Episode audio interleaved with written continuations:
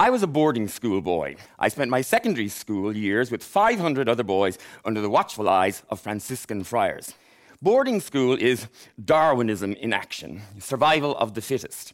The strong survive and thrive while the weak are cruelly crushed.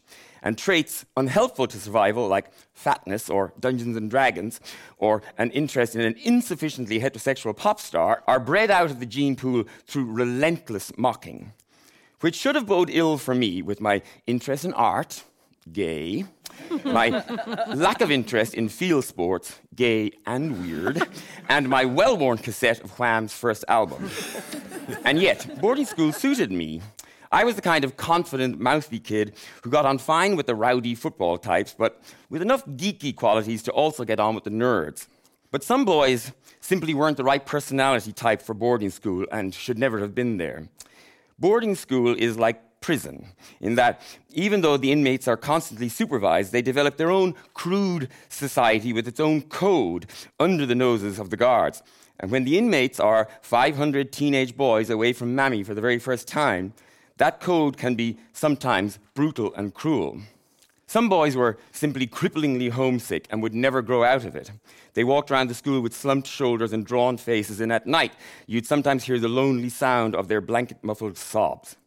Others made the mistake of betraying a weakness, of being fat, or thin, or ginger, or awkward, or buck toothed, or curly haired, or big lipped, or funny named, or green eyed, or any other seemingly arbitrary thing the pack decided to turn against. And the pack would be relentless. There were boys who went through years of torture, and leaving them there to endure it was stupid and cruel. I suppose it's possible that some of them now look back and think it made them stronger people, but I doubt it. But for me, boarding school was bearable. It quite suited me.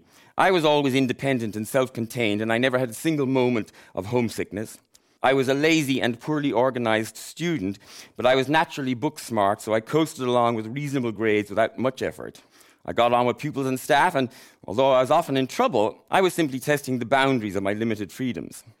For the school, any hint of sexuality of any sort was cause for alarm. The Franciscans were like Carrie's mum, aware of the awesome, unpredictable power of burgeoning teen sexuality and terrified that if even a little escaped, it could run amok, becoming more and more powerful and impossible to control till eventually it destroyed the school Debs and killed John Travolta. the main fear, of course, was homosexuality, not only because homosexuality was a horrible crime against God and nature, but because unlike heterosex, homosex was an actual, real, live possibility. After all, here were 500 hormone adult boys and not a pair of X chromosomes as far as the eye could see. the school's main strategy in the war against homosex was never allowing any privacy of any kind. And so, 24 hours a day, seven days a week, we were surrounded by other boys or supervised by adults, and usually both. But in truth, there was little to worry about. In those pre internet days, we knew very little about sex beyond the basic mechanics, and we weren't even all that sure about those. and yet, even in this repressed, sexually innocent atmosphere, everyone knew what went on in Father Ronald's office. There were a couple of priests or brothers who had reputations for being a bit too touchy feely, but for the most part, it was fairly benign. Lonely, unmarried men who enjoyed a hug as a fairly rare moment of human contact. But Father Ronald was different.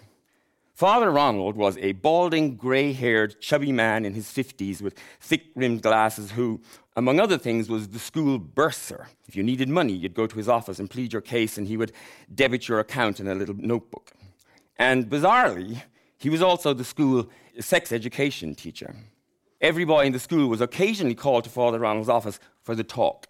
His voice would come over the tannoy system during study, and as the named boy got up from his desk and made his way out of the study hall, 200 boys would snigger and make wet kissing sounds, while the friar on study monitor duty glared down at us till silence was restored. And after study, when the boy was back, we'd gather around him and ask him if Father Ronald had touched him, and if he did, what he had done, and we would laugh about it, and because we didn't know what else we were supposed to do.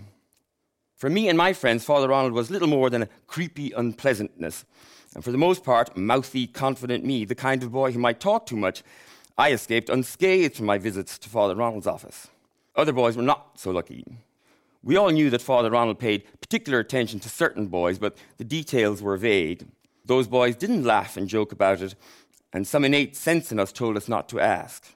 Once, one of the quietest, most naive boys who wore iron slacks every day and had no real friends and spoke to his mother on the phone every evening came back into the study hall after a visit to Father Ronald's office. And as usual, we all started to make wet kissing sounds until we realized that the boy was sobbing, crying. And the cacophony of stupid sounds subsided till all that was left was a confused and embarrassed silence punctuated by a lonely boy's stifled sobs. Everyone knew about Father Ronald.